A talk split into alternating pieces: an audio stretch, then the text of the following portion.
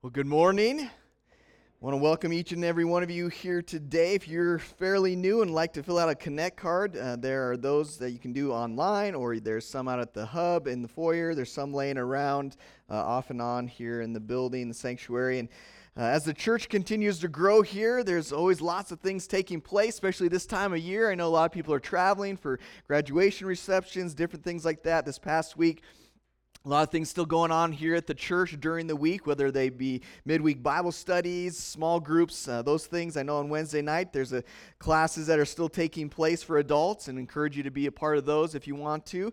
Uh, I know again other things taking place throughout the week, and uh, men's Bible study, and, and all the good things, um, prayer breakfast, all the great things taking place. There's there's still a lot in this world that uh, you know is is not what God had intended. And so just continue to lift each other up in prayer. Uh, there's spiritual warfare that takes place all around us. Uh, the men's prayer breakfast uh, face that uh, head on on Saturday. And so just continue to, to lift up different individuals um, someone outside of this church that we're praying for uh, that have connections with people inside this church uh, that are just battling with spiritual warfare and, and those type of things. And so it's real and it's something that we want to continue to, to be reminded of. And, and on the flip side of that there's victories in that spiritual warfare. I just want to quickly share uh, at the Youth for Christ, uh, some individuals within our congregation help out with Youth for Christ, and uh, they shared victories this last week that there were seven baptisms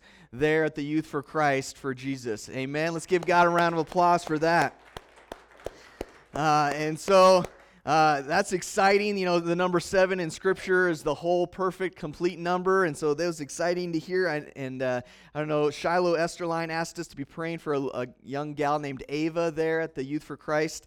Uh, and she was one of the ones that uh, surrendered her life and was immersed into Christ as well this last week. So, in the midst of the struggles and the battles, the spiritual warfare that's taking place in our world, there are spiritual victories that are happening as well. And so I just want to encourage us along those lines to continue to be on the front end of the battle lines, you know, to be in the trenches, to be out there and to, to live out the faith that we claim as Christians. And so I'd encourage you to keep uh, serving and, growing and maturing and continuing to, to fight the battle daily and to put on the full armor of God and to allow the fruit of the Spirit to, to well up within you. And so uh, I say all that before we get into our message. I just want to encourage us this morning that God is at work and He's alive and active and He's doing some amazing things uh, continually in our world. We're in chapter 12 of Mark this morning as we continue through uh, the book of Mark and the gospel according to Mark, and, and we're going to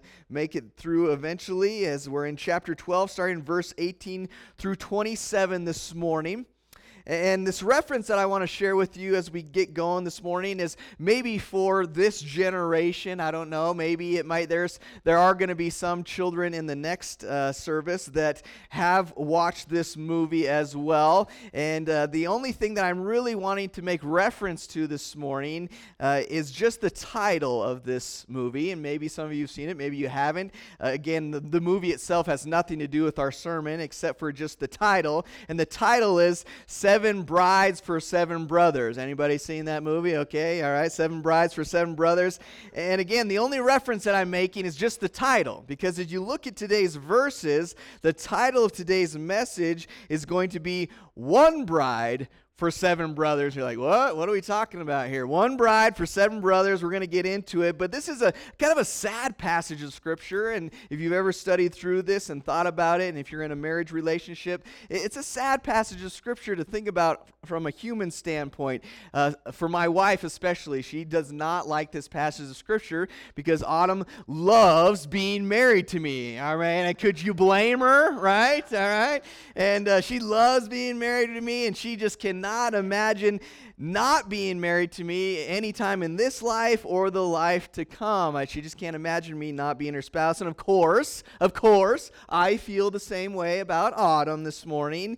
But these verses kind of throw a little bit of a monkey wrench into this, this concept of eternity and, and marriage. And so, hopefully, today, as we study through the, this passage that might be a little bit difficult, maybe at times, for us to wrap our minds around as humans, that we really listen in, that we hear God's encouragement in everything that's going on in today's passage. Will you pray with me as we begin? Father, we thank you so much for your word and the way it continues to, to shape us and mold us to challenge us, convict us. Father, we want to be uh, just open to you this morning, that we want to be clay in your hands, that you would continue to mold us and make us into who you want us to be.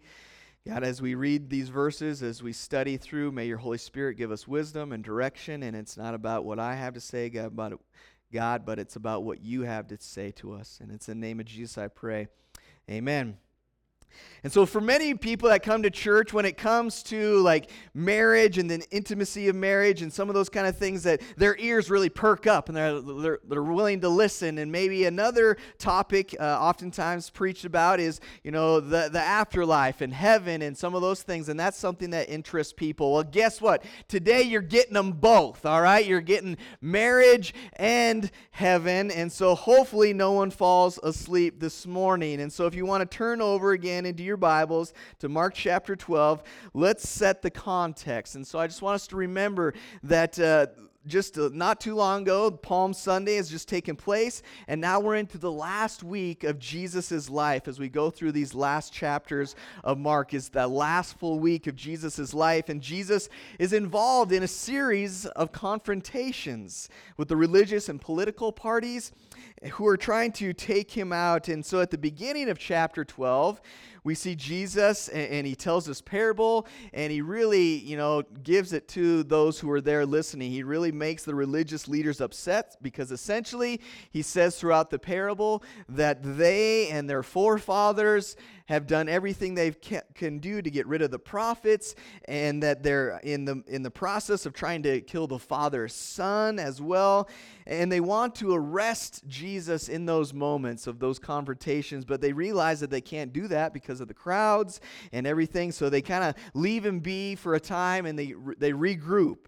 And so last week we looked at uh, their plan and this plan was to to send their best you know to send their best to try to trap Jesus in his words. And so some of the Pharisees and then also some of the Herodians come together. And we discussed last week how these two groups don't really get along. But, you know, if they're going to come together, if they can come together for any reasons to come together and try to get rid of this Jesus, this common enemy. And so after posing what they thought was an unanswerable question, they were faced with some convicting questions from Christ himself.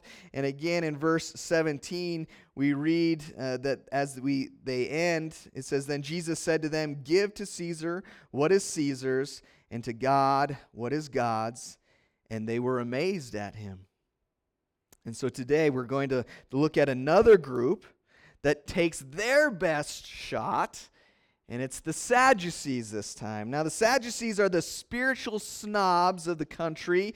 And without a doubt, they thought they could silence Jesus and put an end to his popularity, all the while thinking that they themselves could kind of, you know, move up in the polls from a political standpoint, which they would fit in well in our culture today, wouldn't they?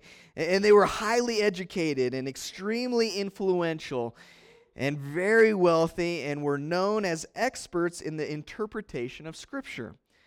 However, there are a couple things to keep in mind when you think about the Sadducees. And these are the two things. The first is they only believed in the first five books of the Bible. Okay, the Sadducees only believed in the first five books of the, the Bible, which are often referred to as the Torah. And they did not believe in the resurrection or any sort of afterlife or angels. Okay, so you have those two things. They, they only believed in the first five books of the Bible, and they did not believe in the resurrection, the afterlife, or angels. And if you grew up going to camps, VBS, Sunday school, whatever, you may know the, the old song, I don't want to be a Sadducee because a Sadducee is sad, you see. Well, the reason that they were sad, you see, is because they didn't believe in the resurrection. They didn't believe any sort of afterlife. They had no hope for anything beyond this world. They consider themselves enlightened, but as we're going to see here in these verses, Jesus is about to enlighten them. And so follow along in Mark chapter 12, verses 18 through 27. I'm going to kind of do my best to narrate as we go through these verses. And so they, they're, their setup, okay, their setup begins as they respectfully refer to Jesus as teacher. You see that in verse 19. Teacher, they said. And as, as they refer to him, they quote from Deuteronomy chapter 25, verse 5. And so you can go again. So Genesis, Exodus, Leviticus, Numbers, Deuteronomy. They would accept Deuteronomy.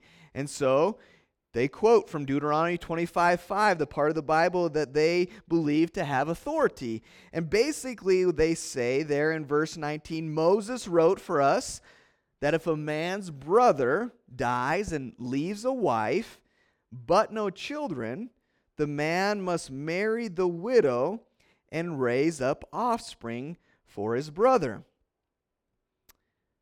And then, as you continue to look in these verses, they describe a very hypothetical and even ludicrous situation, thinking that they had a question that Jesus could not answer, and that if he, that he would look foolish if he tried to answer it.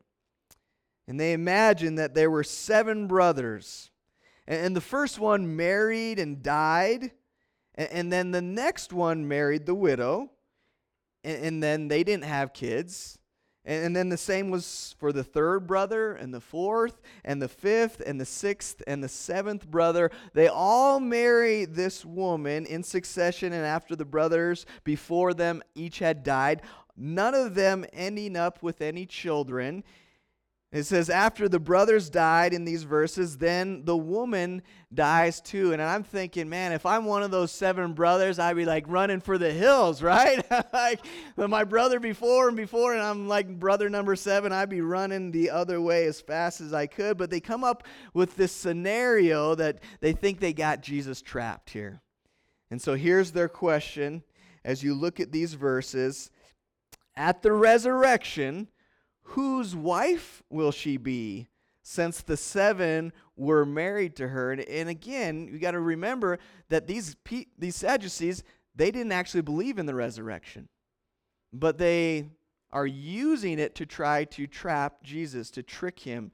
And so, again, the question at the resurrection whose wife will she be since the seven were married to her?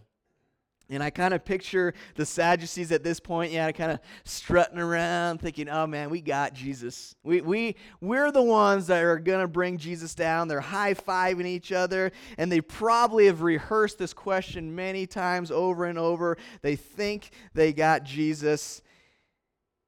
And in their minds, they've created this, they've painted this problem, a theological riddle that is going to be the one thing that was so absurd that that was unanswerable. And what does Jesus once again do? Instead of answering their question, Jesus answers their question with his own question. And I can kind of imagine their faces going from just smug smirks to kind of putting their heads down and hoping nobody in the crowd's really looking to see what's taking place here. And, and if you look at this question that Jesus poses here, it, it's an interesting question there in verse 24. Jesus replied, Are you not in error because you do not know the scriptures or the power of God? Are you not in error because you do not know the scriptures or the power of God? And the word error means to wander astray. You were once on the right path, but you are now in error. You have wandered astray. And the way in which the question is asked expects kind of an affirmative answer. Like, you know the answer. The answer is, is affirmative because they didn't accept all the passages of Scripture and denied the power of God. They were in a bad place, they were in error. And Jesus then does some teaching in verse 25 by pointing out that resurrection life is far different and better than this life. And he says there in verse 25 when the dead rise, They will neither marry nor be given in marriage. They will be like the angels in heaven. And with this one statement, he completely punctures and blows this scheme up and shows that they don't really get it, that they don't really understand. And if you notice here, did you catch the word when? He doesn't say if the dead rise, but when they rise.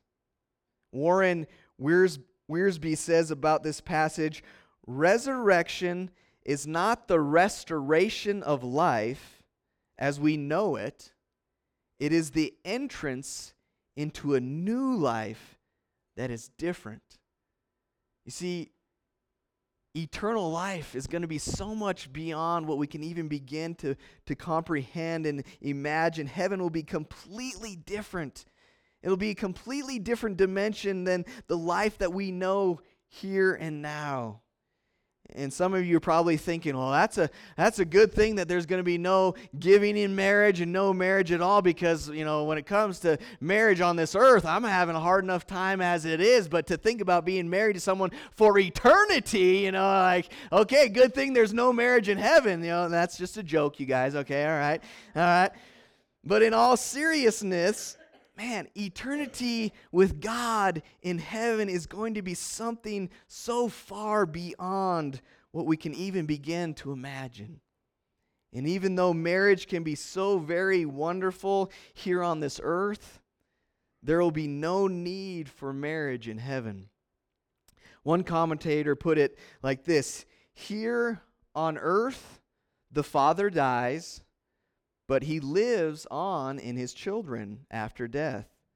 In heaven, there is no death, but everyone will live and be blessed forever, which is why Luke adds in Luke chapter 20, verse 36 neither can they die anymore. And so the account of these verses that take place in Luke in verse 36 of chapter 20 is added that concept neither can they die anymore. And augustine said marriages are on account of children children on account of succession succession on account of death. But in heaven as there is no death neither is there any marriage. And so i just want to say this if you're married today let me challenge you to make the most of the time that you have with your spouse right here, right now on this earth. Because, as Scripture teaches, that's not necessarily how it's going to be in heaven. And it's sad to think about not being married in heaven especially you know if we just really enjoy our spouses and we enjoy that relationship. But again heaven is going to be so much greater than even the best of what marriage on this earth has to offer. And we will certainly remember our spouses. I think that's clear in scripture. There's this this concept of knowing each other. But every la- relationship we have here will com- will pale in comparison to the relationship we will have with Jesus. One commentator wrote, The resurrected life will transcend earthly relationships. We don't become angels, but like angels. We will obey completely and we will worship wholeheartedly. Like angels, we will enjoy an existence that transcends earthly limitations and we will never die. And then as you look at these verses, Jesus clobbers them by asking another question in verse 26 with a quote from the very section of Scripture they live by. It's coming from Exodus chapter 3, verses 3 through 6. And if you look in verse 26, it says, Now about the dead rising. Have you not read in the book of Moses, which once again would require an affirmative yes? Of course they have. That's what they choose to put their belief in. Have, have you not read in the book of Moses, in the account of the, of the bush, how God said to him, I am the God of Abraham, the God of Isaac, and the God of Jacob? If you think about that, the wording there, you think about since the patriots, patriarchs are still alive through their, their bodies, even though their bodies are in the ground, Jesus is referring to them as being alive. So there must be something like the resurrection.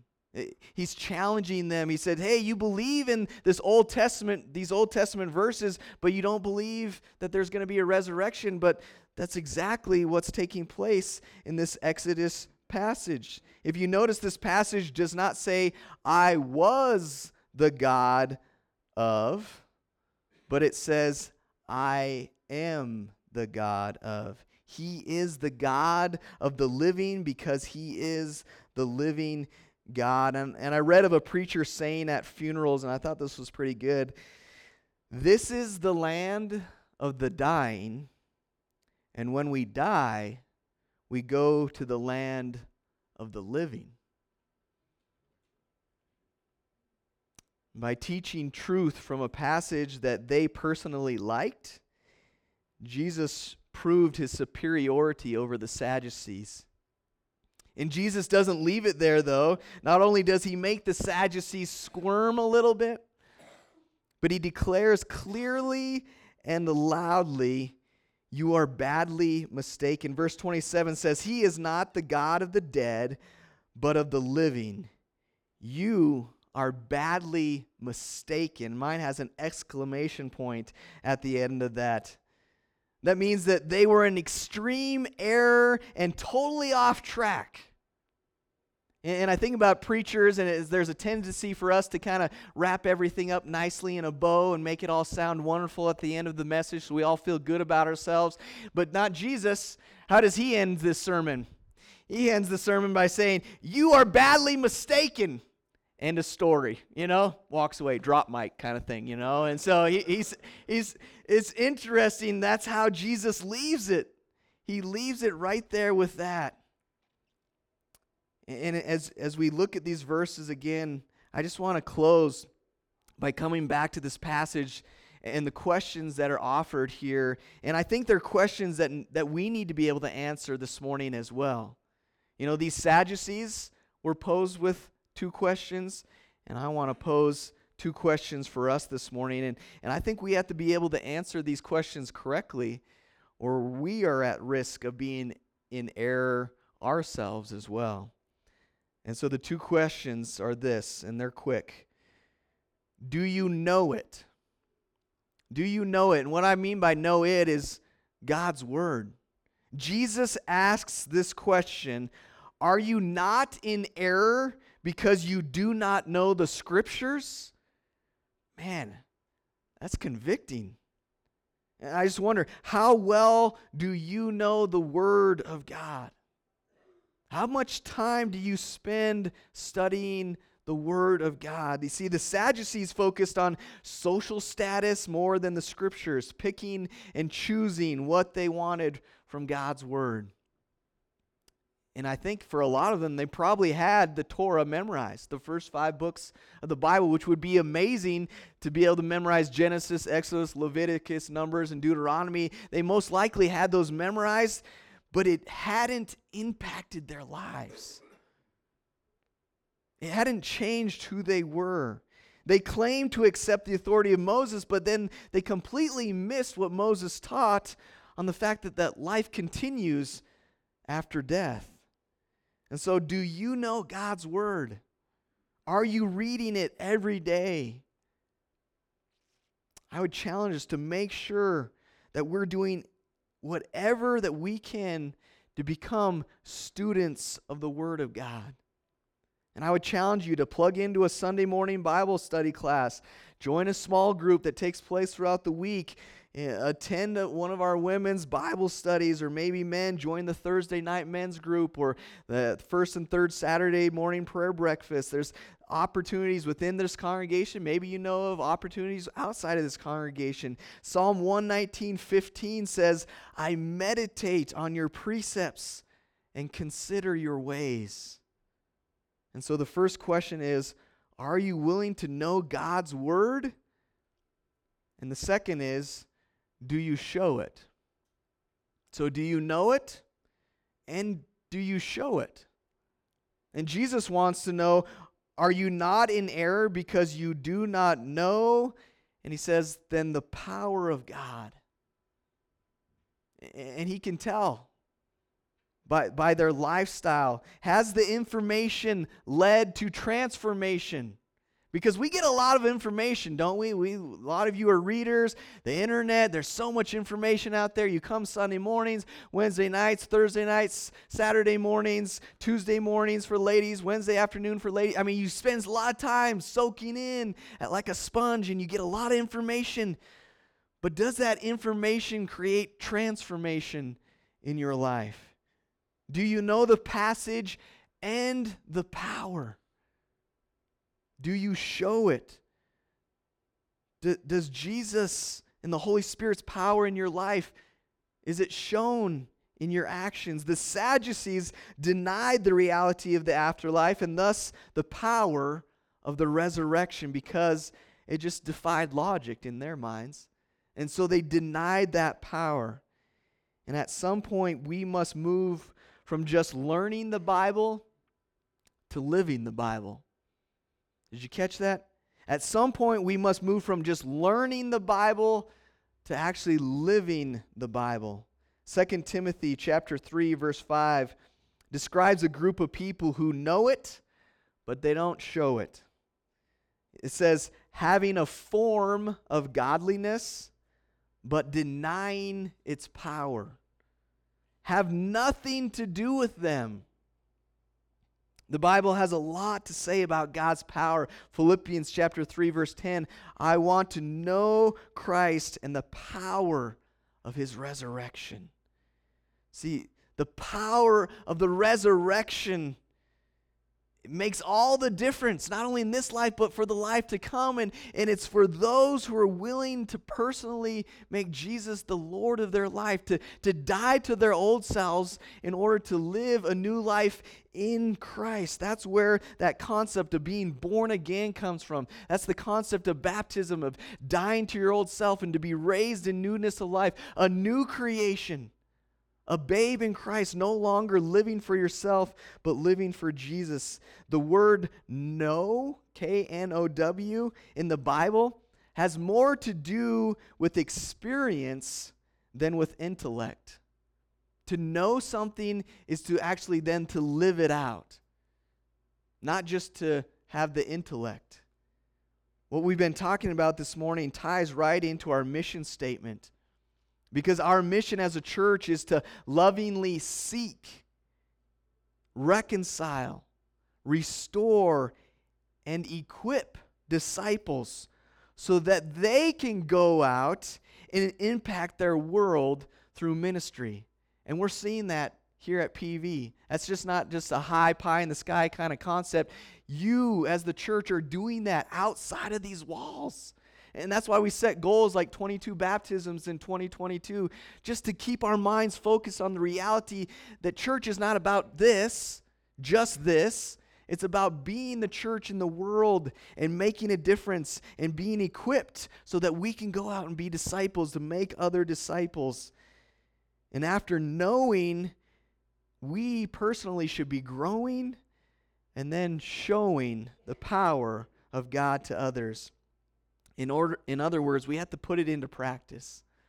And I think it really begins with our time spent in God's Word, really meditating on Scripture we as a church have encouraged in the past to, to on your apps, if it works well for you, to, to have a YouVersion Bible app. You can go on there. You can be friends with each other on the app. You can do de- devotionals with each other, uh, making comments and encouragement to each other. You can do that through that app. Uh, you can get together with people in person, face to face, and have those conversations.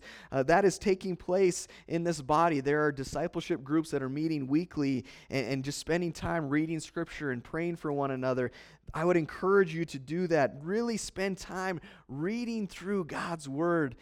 And I just want to share a few insights as we get close to the end here from Pastor Bob Bauer when it comes to reading the Bible meditatively. He had he had uh, one, two, three, four R words uh, when it comes to reading. The first one is reading read a passage slowly with reverence and in an attitude of expectancy. Savor each word, whether it's comforting or convicting. And so, really be intentional when you read Scripture, expecting to hear from God, savoring each word, whether it's comforting or convicting. The second R is reflecting. Enter into the text by meditating on its meaning on its meaning, really thinking about what is it saying? What is it saying to me? What is it saying to the people that w- it was written to? Really reflecting on what the verses are saying. And then the third R, responding. Pray the passage back to God using the text as the framework. Think about how am I supposed to respond to these verses? God, help me in these areas. I want to respond in a way that's that's biblical, that's it's given to me and guided to me through your Holy Spirit, but responding to the verses that you're reading. And then the last R is resting. Take some time to think and ponder the implications of this passage for your own life. Just rest. Take a breath. Just meditate and hear what God has to say to you and I just think about this in my own life. I've, I've been talking with Seth Amarine. Some of you know him. He's out in the Indianapolis area. And we talk on the phone each uh, every other week or so, and we're reading together through a, a passage of Scripture. Uh, and as we t- read through it, we're meditating on it, we're discussing it. Uh, and I just think about the, the idea of reading and meditating and discussing. And, and some people do a very good job of journaling. I'm not very good at that, but it, I've read lots of people that say if you journal through Scripture, man, it makes a huge impact. You can go back and read, re- reread something that you wrote from a, a, some verses. And so I just encourage us to really make the most of spending time in God's Word because when we can know Scripture, then we can also show Scripture. As we look at Mark 12 today, I just want to challenge all of us to be able to answer Jesus' questions from these verses with an affirmative yes. I do know your word. And yes, I am allowing the power of the resurrection of Jesus to be shown in my life. And that would that's what I want to challenge us with this morning the day that you can begin to say that you know the scriptures and that you know the power of God because it's shown in the way that you live your life, man, what a glorious day. And I pray that that is already taking place in your life. But if it's not, today is the day to start. Let me close with 2 Timothy 1 7. For God did not give us a spirit of timidity, but a spirit of power, of love, and of self discipline. See, God wants us to know His Word and to show the truth and the power that comes from the resurrection of Jesus. And, and again, I was just listening online to Air One, and I think it was maybe, mm, I don't know who it was, but someone on there just said, you know, as you share your story, your job is not to convict someone's heart. You're not, your job is not to argue with someone on Scripture. Your job is to share the story of what Jesus has done in your life. And when you do that, it makes all the difference in the world. And these Sadducees, they didn't believe in the resurrection. They didn't believe in life after death. And maybe some of you are struggling with that today. You're thinking, I don't really know if that, that, that idea is just kind of way too far out there for me. I'd love to study through Scripture with you on that. And maybe you've never really experienced the power of the Holy Spirit because you've never surrendered your life over to Jesus. You've never made that commitment to Him that said, God, I'm all in, and I believe in the resurrection of the, the power that comes from the resurrection of your son, Jesus, how he came back from the grave, and, and I have a hope for eternity. Man, we love to talk with you, to allow for you to surrender your life over to him through baptism. If today's that day, I'd encourage you to come. We're going to sing a song of invitation as Deanna and, and Tommy come. And if you just need someone to talk to, to pray with, we'd invite you to come as we sing our song of invitation. Will you stand with us this morning?